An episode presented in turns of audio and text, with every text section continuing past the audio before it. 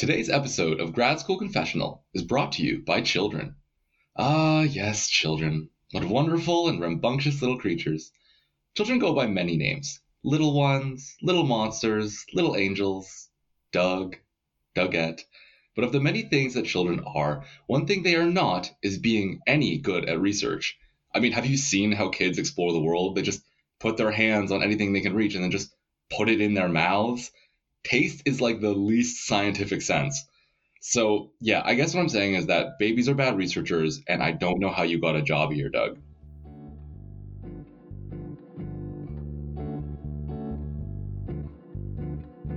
You're listening to Grad School Confessional, a podcast that explores the good, bad, and ugly of graduate school, directly from graduate students themselves.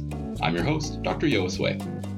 From awkward supervisor interactions to reviewer two horror stories, to convincing your parents why grad school was a good idea, we read out the confessions of graduate students from all over and chat about the realities of pursuing higher education. I'd like to welcome back my co host and sister from another mister, Anna. Anna is a PhD candidate studying digital health, a field where researchers ask if your kids are raised on the internet, does that mean they're adopted? Only if you turn off parental controls, I think. Ah, I see what you did there.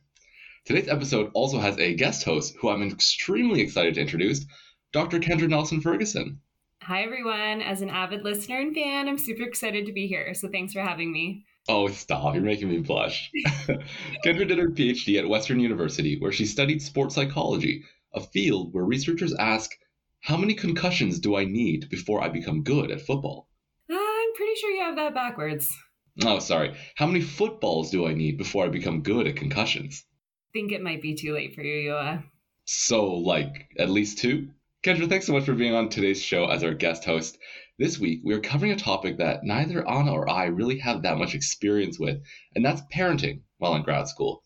Now, I do feel like we've had a bit of parenting experience, quote unquote parenting experience, having two dogs.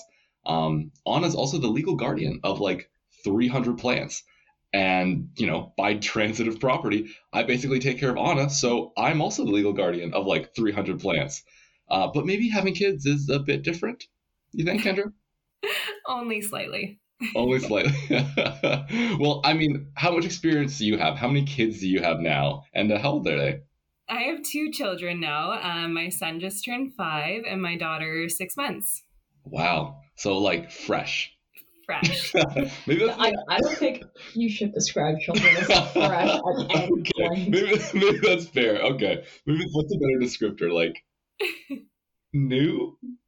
New-ish because New-ish. I've got you know like a five-year-old, so I've kind of been doing it for a while. But then I have this yeah. baby too that I haven't. You know, like it's newish. Yeah, that, newish. Like like if you had a car that was that old, you'd be like, it's a newish car. Exactly. Yeah you'd be like, I'm ready to trade it in, but it still performs well. um, and so, Kendra, when did you have your first kid then? So I became pregnant five months into my PhD program, um, having him just after I started second year. Wow. Okay. And so, how did you and your partner come to the decision then to, you know, have a kid during your PhD? Uh, well, that's a good question. We knew we didn't want to wait too long after getting married. Um, so I actually started the program a few months after. Um, I honestly didn't think it would happen as fast as it did. So we're lucky in that sense. Um, but because I was only five months into the program when I got pregnant, I really had no idea the challenges that were upon us. Um, I'm a first gen PhD, and none of my friends had gone through the process either. So I really had no idea what to expect. Right. And so, yeah, I'm, I'm sure we'll get into this a little bit later with you know, some of these stories, but what was some of these unexpected things? Oh gosh. Um, honestly, everything. Like I, I didn't know what really went into a PhD program when I started. Um, the research, the candidacy exam, the coursework. So it was, you know, a, a bit of a curveball in, in navigating those challenges. But as parents do, we get through somehow. You look back, you're like, wait, how the hell did I do that? But you, you do it. And it's, you know, week by week, day by day, you just you get through it.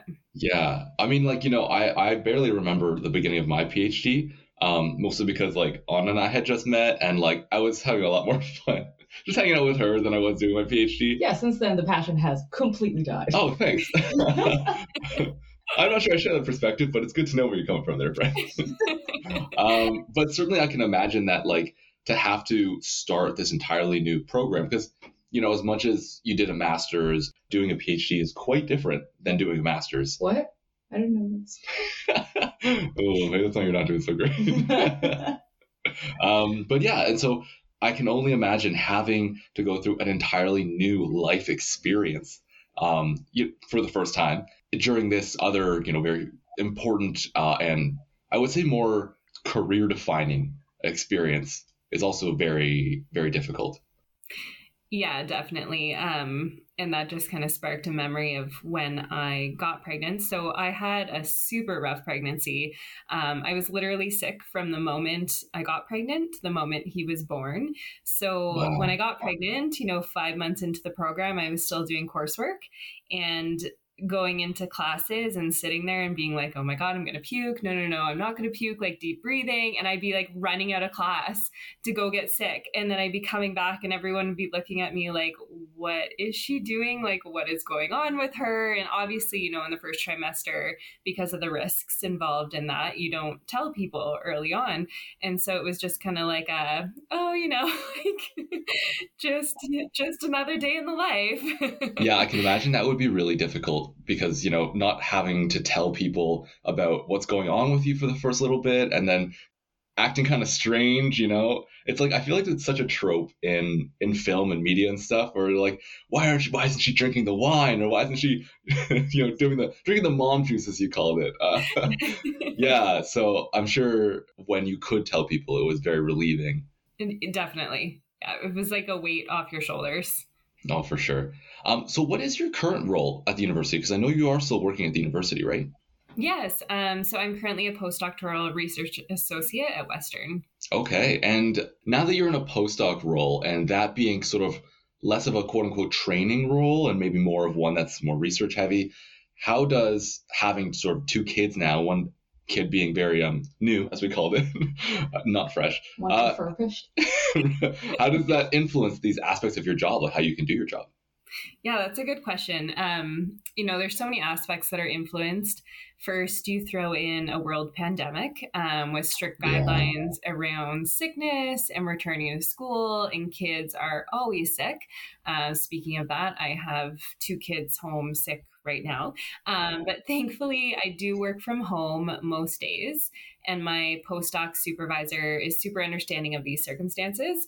Um, so knowing that productivity may be less on those days with kids homesick, but also trying to make up those hours when kids go to sleep. Mhm. Um, but on the flip side, as a parent, I have a newfound passion for children's physical and mental health, which is why I'm pursuing my current research path. Right. And your current research is uh, related to kids, I imagine. Yeah, yeah. So children's physical and mental health, population health, I guess, overall. Yeah, and so I guess it must feel good to have that kind of personal investment into your research and to, I guess, bring a lot of it home in a way. Do you find then it's difficult to separate your sort of work from your family life then?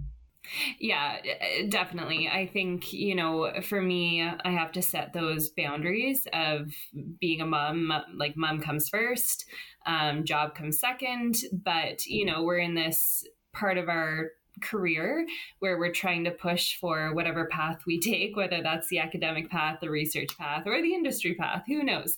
Um, but just knowing Eh, for me, when I'm with my kids, my kids are the priority, and I try to separate my work from that as much as possible. And it's easier said than done, especially when you're working on a manuscript or you have certain deadlines. Oh, but yeah.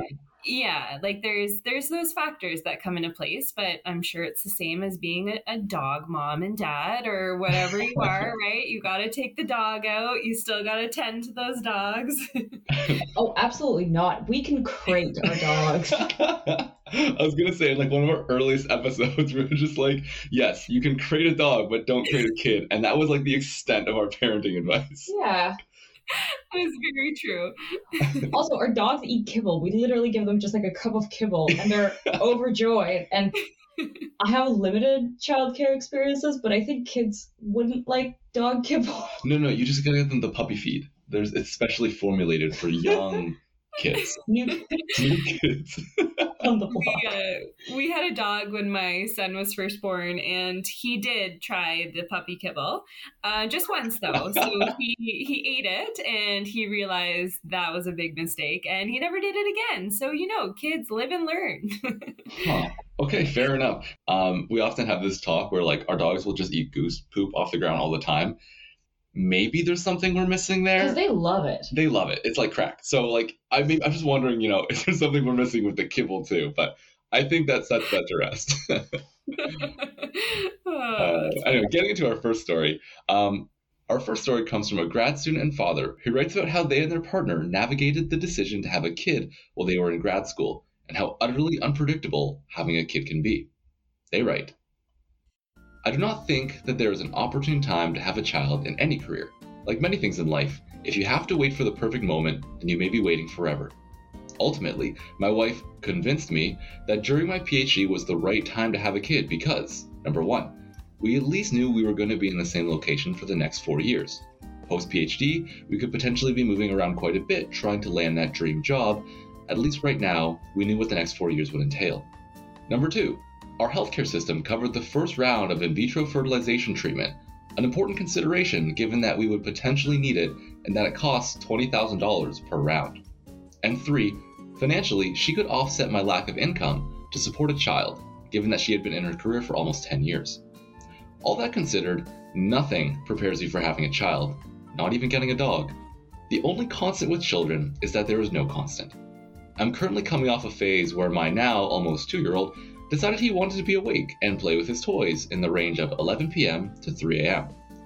Nothing I say can adequately explain what you're getting yourself into. At the start, I had it all planned out. The baby was going to nap at this time and sleep at this time so I could continue to work on my PhD despite being on paternity leave, etc., etc. And a baby could not care less about your plans. Grad school is already unbelievably stressful. Long nights, skewed data, and poor income. Adding a child will only exaggerate that, made worse by any complications, something I was not prepared for. Our son was born with a club foot, and during pregnancy, he had a soft marker on his brain, which has since been cleared. Looking back, that combined with the pandemic beginning three weeks after he was born, was the start of my first struggles with anxiety and depression. With all that being said, though, the good still outweighs the bad, and nothing brings me joy quite like my son. I want to have another one, just not right now. Oh man, okay. So first of all, this person's saying nothing prepares you for having a kid, not even getting a dog. I feel personally slighted by that, but that's fine.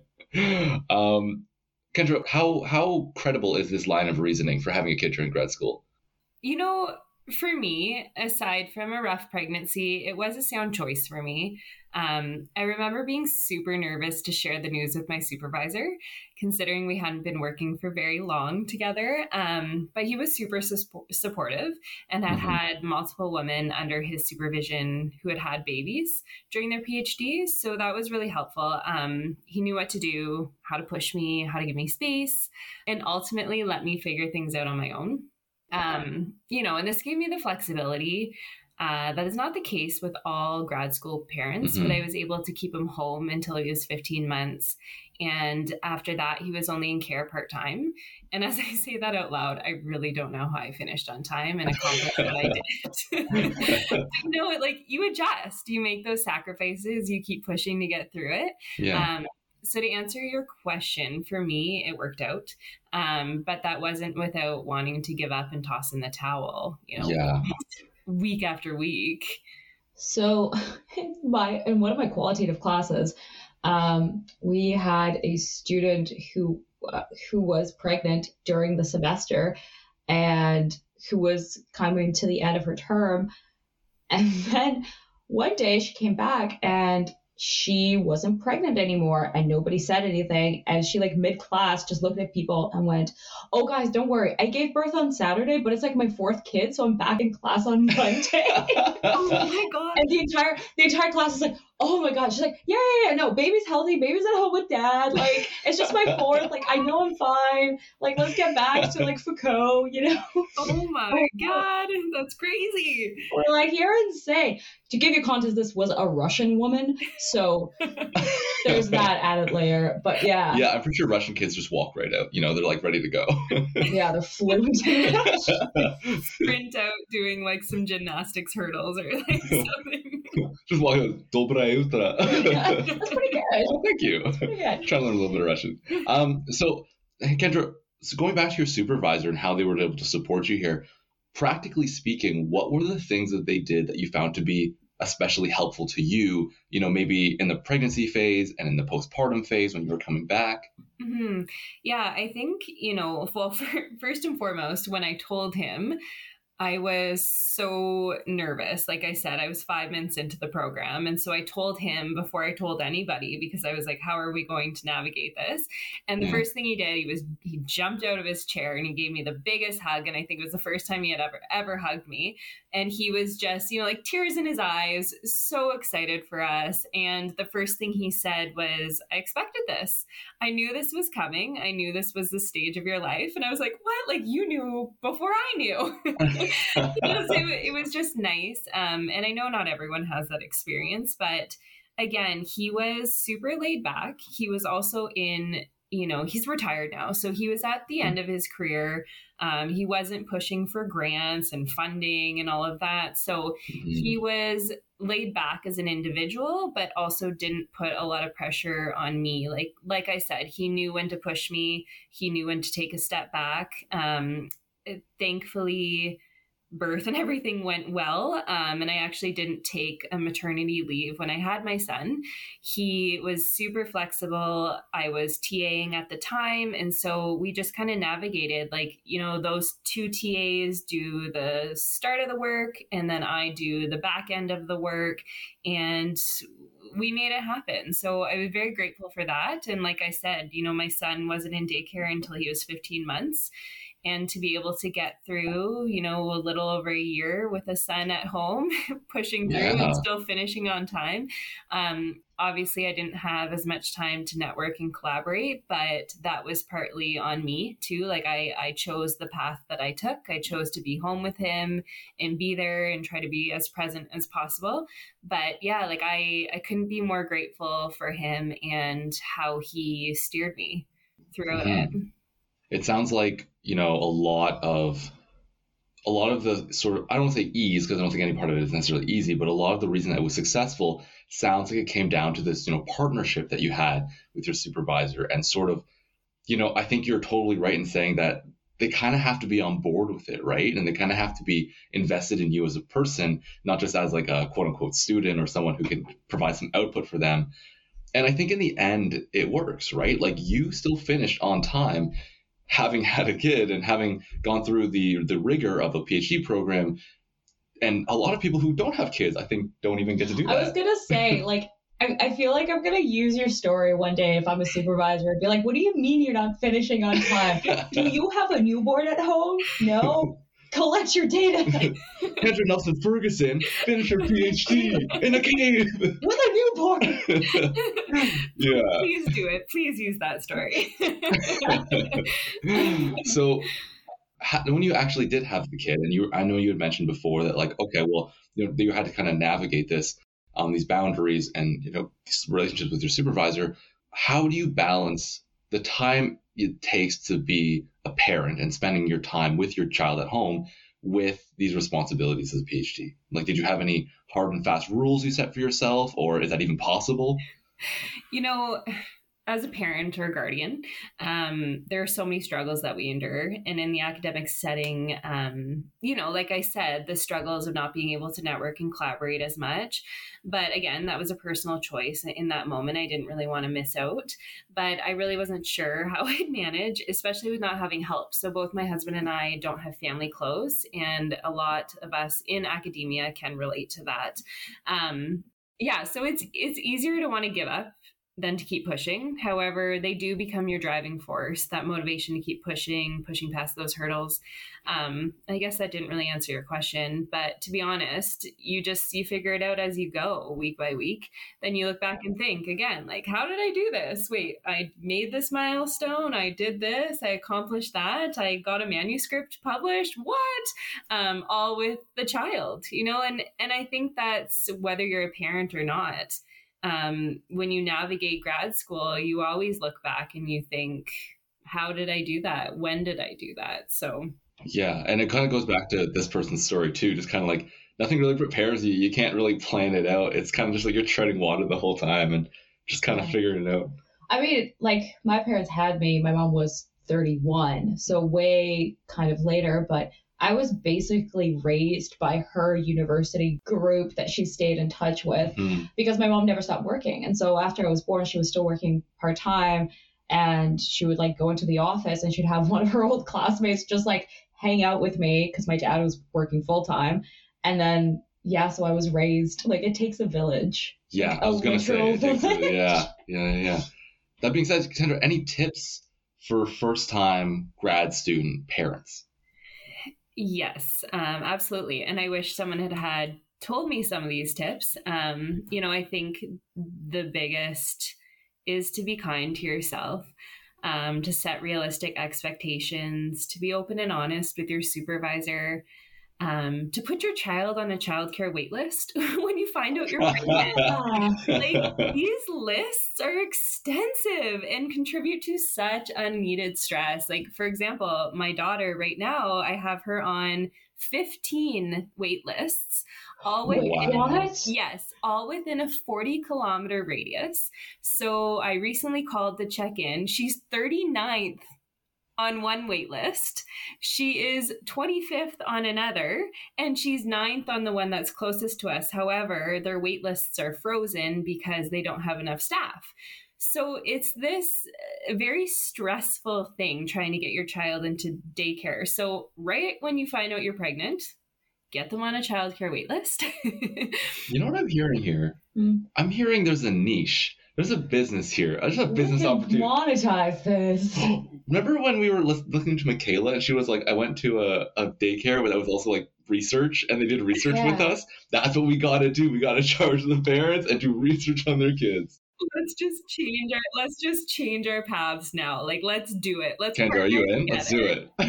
we'll make so much money. So much money. And improve the lives of so many families. Yeah, yeah, that one too. That's the important thing. I think.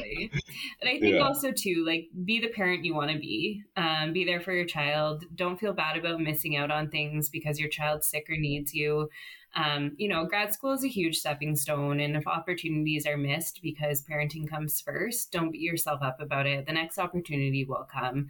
Um, mm-hmm. And just know mm-hmm. that there are times where you're going to feel guilty, like parent guilt is real. Um, and it can be hard, but we all go through it, and your kids love you no matter what. So, you know, just be yourself. Don't bring home that grad school baggage with you. they just want you. Yeah, I like that. And I think it segues beautifully into this next story. Um, our next confession is from a grad student that describes a moment during an interview in which the topic of their child was brought up in a way that surprised them. They write The first PhD program I applied to involved a formal interview with the university department. Although I felt for the most part that the interview went alright, I was taken aback when I was asked how do you plan on balancing your PhD while caring for an infant? I stumbled my way through answering it with something along the lines that I had already started researching childcare centers in the area and could also call upon family nearby for help. Later that night, my feelings of discouragement and not having a clear answer to that question quickly turned to anger when I thought to myself, would they have asked this question to my husband if he was sitting in my chair? Needless to say, I didn't get offered the position. Now, I'll never know if it was because I didn't have a good enough answer about how I was going to handle my childcare during my PhD. Initially, I was disappointed, but now that I'm a year into my PhD program, one where I was never questioned about how I was going to balance childcare in my PhD studies, I've come to realize how important it is to be in a lab where you feel supported by your supervisor and lab mates while taking on the roles of both parent and PhD student. I feel very fortunate to feel the support from my current lab and I think I would have burnt out pretty quickly if I was put in that other program where I may have constantly felt guilt that I was putting too much time into my family and not enough into my PhD. I think this story, uh, you know, when I initially read it, is just kind of baffling for so many reasons. But I'm kind of curious on what your initial thoughts are. Oh, so many thoughts. Um, I think her anger is 100% justifiable. Uh, mm-hmm. Part of me thinks this question's totally ignorant, but another part of me thinks a query into it is understandable. However, I'd hope that you know that this wasn't the reasoning behind her not getting the offer. Um, and to be honest it could have been asked in a way that didn't put so much emphasis on the how and perhaps this relates to a lack of experience having students with children but instead you know detailing the resources and support that could be offered to help her balance it all if she was offered the position. So i think just going about it in a different way because it is justifiable to to ask, you know, if that supervisor has certain tasks or projects with deadlines to know if there's support in place to be able to balance both, but to also offer, you know, we have this in place, we have resources, we have support, there's childcare on site, um, those types of things to to be able to make her feel supported. Mm-hmm. Yeah, I think that's such a great point. You know, I think too often we look at interviews, especially job interviews or you know uh, entrance interviews, as being like, how can I show off to this person or this institution that I'm the best candidate and I will be do the best for them. And I think so often we forget that it's about fit as well, and we need to make sure that our own needs are being looked out for, right? One of my biggest fears, and like in Canada, you like can't ask this question. But one of my biggest fears is that, like, when I start applying for jobs, they're going to see that I'm 30 or 31 or 32 and I'm married, and they're going to be like, oh, so she's going to go on mat leave soon. And at the same time, I can't like start an interview being like, oh, don't worry, like I don't want to have kids. I'm, I'm, I'm child free and happy. But at the same time, like you know going into a room and seeing who's on the hiring committee and be like okay well how many how many of these people are having this assumption in their he- heads right now? And like while i understand that it is wrong to have that assumption and you cannot discriminate based on whether or not you're going to have a mm-hmm. child like is it still going to sh- shape their opinions yeah, of you as a candidate? And like we've had so many conversations about this because I'm like, you don't need to worry about this. And if anything, the fact that mm-hmm. you're going to be in your 30s married is going to look favorably because most people see that and they're like, oh, he's going to. You know, he needs to provide for the family. We need to get him a mm-hmm. stable job. Yeah, stability, and it's it's, and it's, it's very archaic almost. Yeah, and, and it's like I don't know when you were um looking for postdoctoral opportunities? Like, how did you navigate that? Were you kind of like just jumping the gun, being in front, like, hey, by the way, I'm going to have another kid? Or did you ever like have those conversations? No, I didn't have those conversations. And to be honest, when I started my postdoc, we thought we were one and done. Like we didn't think we were having another one. So if my supervisor now had have asked me in my interview if I was planning on having another kid, I would have said no. And then fast forward five months, surprise! Like I changed my mind really quick. um, I lied. I lied. Yeah. Um, no it, it never came up and you know luckily again i am very lucky with the supervisor i had my phd but also my supervisor now who does a lot of uh, children's research. He he values families. You know like that he puts families and children first and that has been um on the forefront of all of this too. So when i again i was super nervous to tell him when when we did find out and, and when I did, and it was all virtual via Zoom because we were in a pandemic and everything was on lockdown, but he was so excited for us. And, you know, to be honest, I think I was his first I wanted to say student, but his first staff to ever go on mat leave too. So he was navigating that and this individual that I work for has a, a, huge track record of students. And so to be, you know, the first one, he was navigating what's this going to look like? How is this work with pay? What is it? You know, like all of those those first questions. And mm-hmm. yeah, so again, like I wasn't asked. I've never been asked, and I guess I'm fortunate to not have to be asked now because we are two and done. yeah. Talk to you in five months, Kendra. Apparently. No, no, no, no, no. I'm gonna start a band.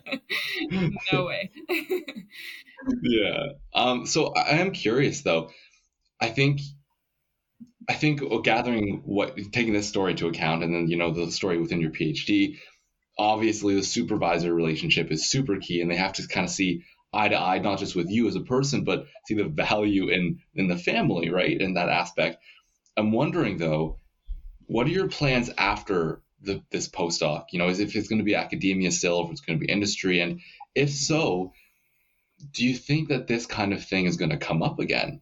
Yeah, I think so. Um, again, you know, coming back to what Anna said, being a woman, it's something that you know people look at us, especially based on our age, and and it goes through their thought process. Um, and I mean, in academia, things are always changing. Uh, but being a mom has taught me that I want to be a mom first. Um, so as of right now, I continue to go day by day, and I feel like I've said that probably three or four times now. But that's kind of like my life motto: just take it day by day. Um, so I don't have a concrete answer. I don't I just know that my priorities have shifted since becoming a mom, and I'm okay with that. Um, but you know, it's funny because being a parent or not, I feel like the answer or this answer hits home with a lot of people in that the real realities of our paths could lead us somewhere we never expected. Um, you know, we strive and we work towards something, but we all know how this job market is and we all know that we may set you know goals or expectations for ourselves and, and, not get there and i think you know becoming a parent has made me realize that i kind of have to be open to anything and hope for the best you know yeah. I, I put 10 years into my schooling to to want to take the academic route but who knows i feel like my mind is constantly changing with where yeah, i'm going yeah. in life mm-hmm. well, I, it sounds like you have, you know, you're very open minded to the opportunities that are out there, but your priorities are still very much, you know, set and you kind of know what has to come first. And in that regard, I feel like it is, it helps to be kind of more focused in that way. And you can kind of say yes or no to certain things pretty easily. Yeah. If we do go the academic route, and I'm curious to know what you think as well, what can universities do or what needs to change within universities so that this kind of implicit interaction or this expectation of like, oh, you're, you know, 30 plus years old now, you don't have any kids, but you're married. How do we get that to change so the conversation isn't when are you going to go on mat leave, where it doesn't become a thing? Oh, geez. I don't know.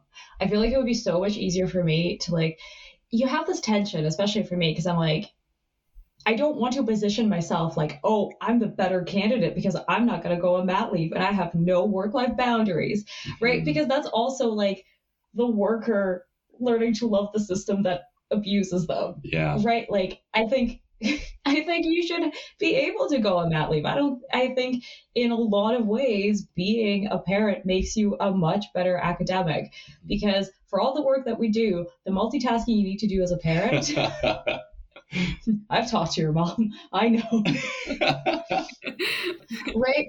Right. And so I don't know. I think it's more of changing the social discourse of like what the life trajectory of women looks like rather than academia. Like academia will eventually get there and reflect right. the general social discourse. But right now we're just kind of stuck in this very unidimensional way in which we like view, oh, okay, well, they got engaged, they're going to get married, they're going to have a kid, they're going to have another kid, and then they're going to be stable and they'll stay in the workforce mm-hmm. and whatever, right? Mm-hmm. Yeah, and I think you know, just just talking about mat leave, I think that's the realities of of maternity leave, right? Like it can have an impact on the workplace, um, and just having been on a six month maternity leave myself, Um, and it being my first mat leave, I saw how it impacted the lab that I work with, but I also saw how everyone adapted and took a, took on the roles to make this as seamless as possible because it is our right to have that leave, whether it's two, six, 12, 18 months. Um, you know, it, it's our right to take a leave if we choose to have children. Some people choose not to have mat leave. I choose, I chose a six month mat leave, um, which originally was supposed to be five, but I extended it by one month because I just felt like I wasn't quite ready. Um, but you know, and I, I even think too about parental leave. So my husband took parental leave through the summer because again covid and we were in lockdown and my son was home from school and we had this new baby at home. And i was like how am i going to make this summer great for my son while i'm recovering and breastfeeding and caring for this new baby? You know like what i'm not sticking him mm-hmm. in front of the tv all day. So we were lucky enough that he was able to take uh, parental leave at the same time as my lat- mat leave. And that was so foreign to his workplace. Um, and so mm-hmm. many people were like, well, what is happening? Why are you doing this? You know, like the woman's supposed to take on these responsibilities and care for both children and be okay with it. Well, I was not okay doing it. So, so yeah, yeah. I think you've raised such a brilliant point about like, you know, it's still very much these implied social roles where it's like the woman is supposed to do this. And I think, too, in my limited experience in talking to pregnant women, it's like there's this this um they never stick around hush you um, but no it's very much like they almost feel like they can't ask for help mm-hmm. because it is within their responsibility and their duty to handle everything themselves and i think that's absolutely ridiculous I was gonna um, echo back about the um, parental leave. Um, I know in some Scandinavian countries it is mandatory paternity leave. Like you have parental leave and you have to break it up between the two parents. It's up to you how you break it up, whether you take it simultaneously or you stagger it. But as a father, you have to take paternity leave.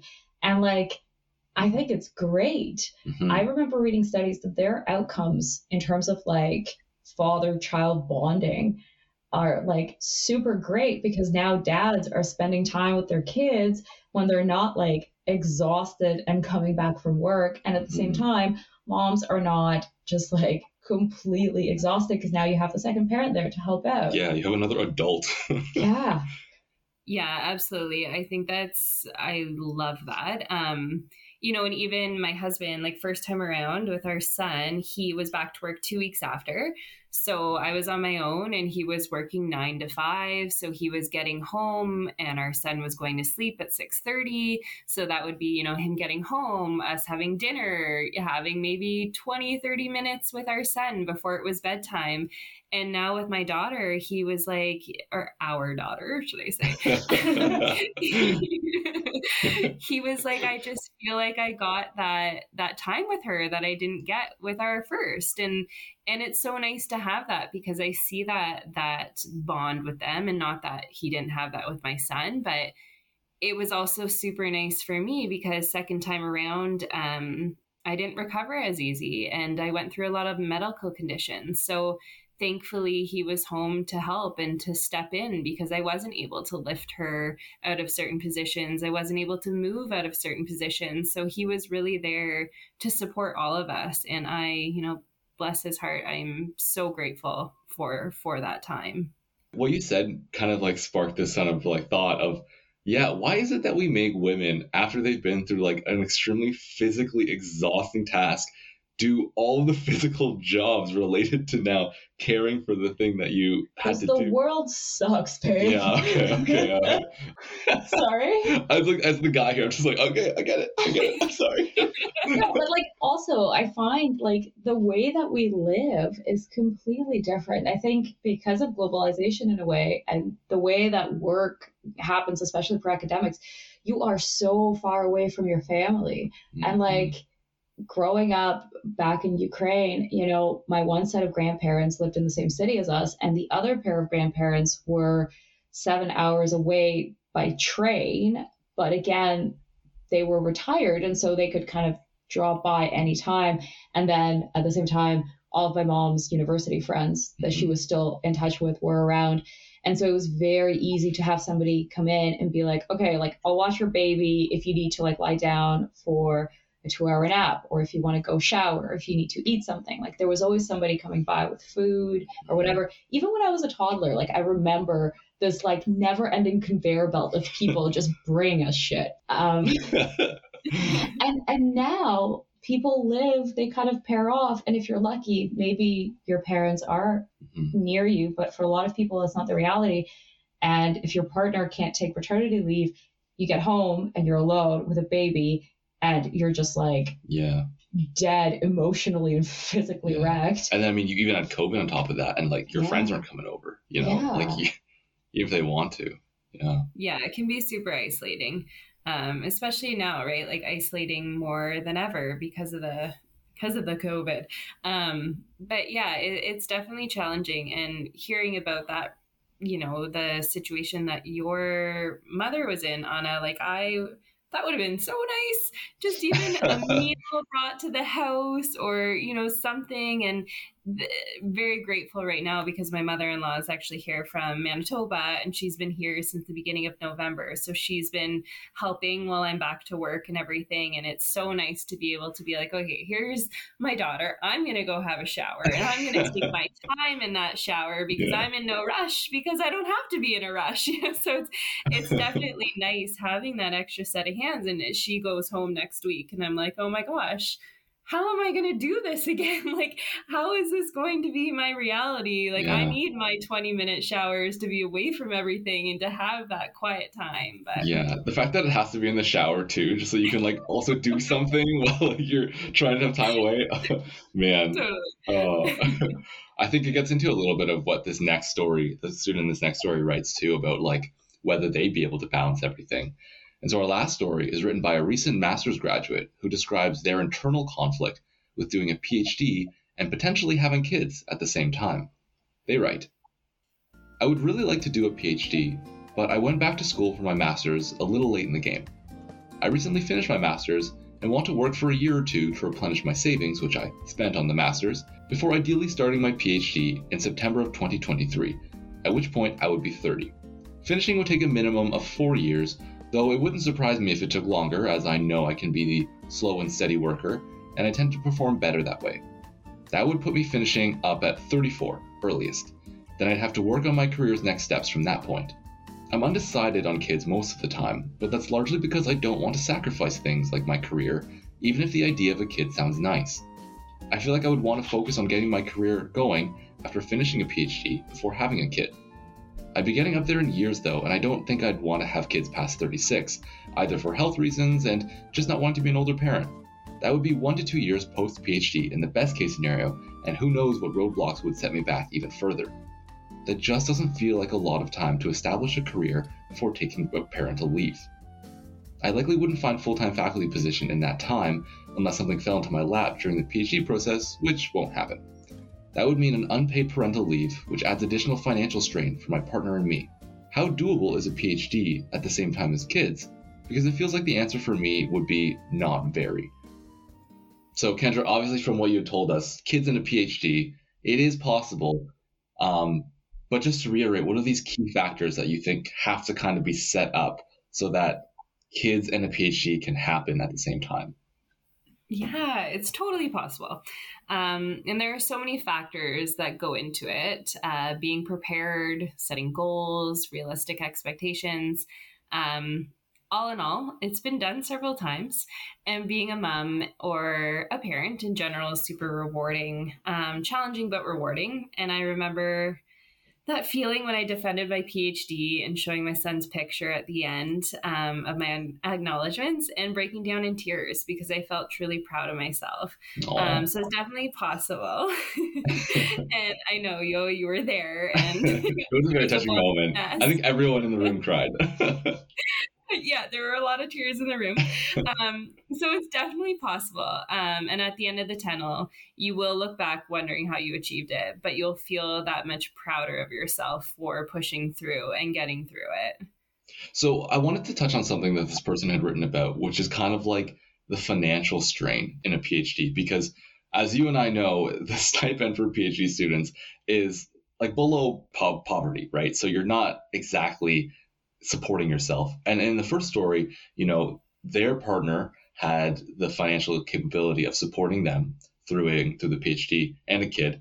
But I'm suppose is there a situation do you think where maybe having a kid wouldn't be the best idea during a PhD?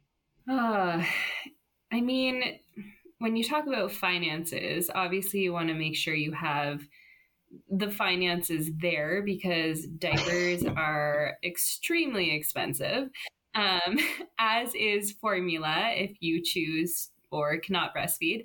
Um, so those things add up. But all in all, in terms of a particular circumstance or situation, I don't think so. Like, I think a lot of thought needs to go into it. And I think you need to ensure you have a supportive partner or group around you. But thinking back to what the individual did say in the first story, if you wait for the perfect moment, then you may be waiting forever, right? So, you know, the financial situation that my husband and I are in now, in comparison to when we had our first, is like night and day. But we made it through that time. And, you know, now as a postdoc, postdocs don't get paid a, a ton, but you know, oh, there, know there is if if one thing that grad school taught me is budgeting and budget skills, right? Like I've got my Excel spreadsheet of my expenditures. And oh dang. Do you ever go just like no more diapers for you this month? You've maxed out. yeah. It's like you you're officially potty trained at six months. Out of necessity it's cheaper this way. It's the most economic solution. yeah, exactly. So, Kendra, in your opinion, you know, still being in the academic field yourself, how do you see kids fitting into potentially a longer term plan of trying to be competitive for academia, you know, given how competitive and, and cutthroat it can be? Yeah, and to add to those aspects, you also have to be willing to travel, right? If you want to mm-hmm. pursue a professorship. Um, but luckily, kids are resilient and adaptable. And I think Michaela, um, the guest you had on your second gen podcast, mm-hmm. spoke to this, right? Like with her father in academia, they had to move around. Um, and as she mentioned, it wasn't always easy but they got through it as a family. Um, so I think there are a lot of kinks to work out, but if that's your g- dream and you've worked to achieve that, the short term sacrifices will pay off.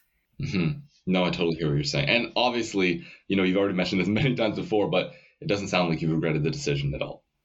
Absolutely not. No, again, like you live and learn, right? Like thinking back, it's like, wow, I did that. Like, how did I do that? Um, but but it's all it's it's made me who I am today. And honestly, here I am, two years into my postdoc, and I did it again. so you know, it's, it's obviously doable. I'm in now a different stage of my life, and I'm in now more that stage where you're trying to push towards success, push towards that end goal, and hopefully a tenure track position. And I had another baby, and now I'm a mom of two, and my life is just this giant, chaotic world around me but you do it and and you get through it. You just you have to adapt. Yeah. So then kind of building off of that what do you see as being sort of your trajectory now? So now that you've had the kids apparently two and done but we'll see. But uh, having kids now what is the next thing?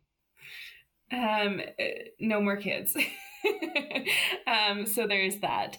But yeah, I I don't know. I think just going with with where I am, I'm I'm happy in the position I'm in. Um, I'm hoping this leads to opportunities, whether that's in academia or not. Um, again, I'm just coming off mat leave, so trying to figure out what my next steps are in my current role.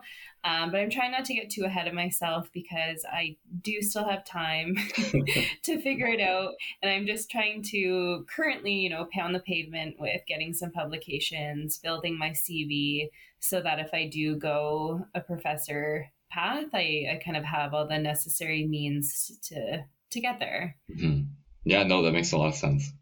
On its own, becoming a parent is an incredibly stressful and life altering experience.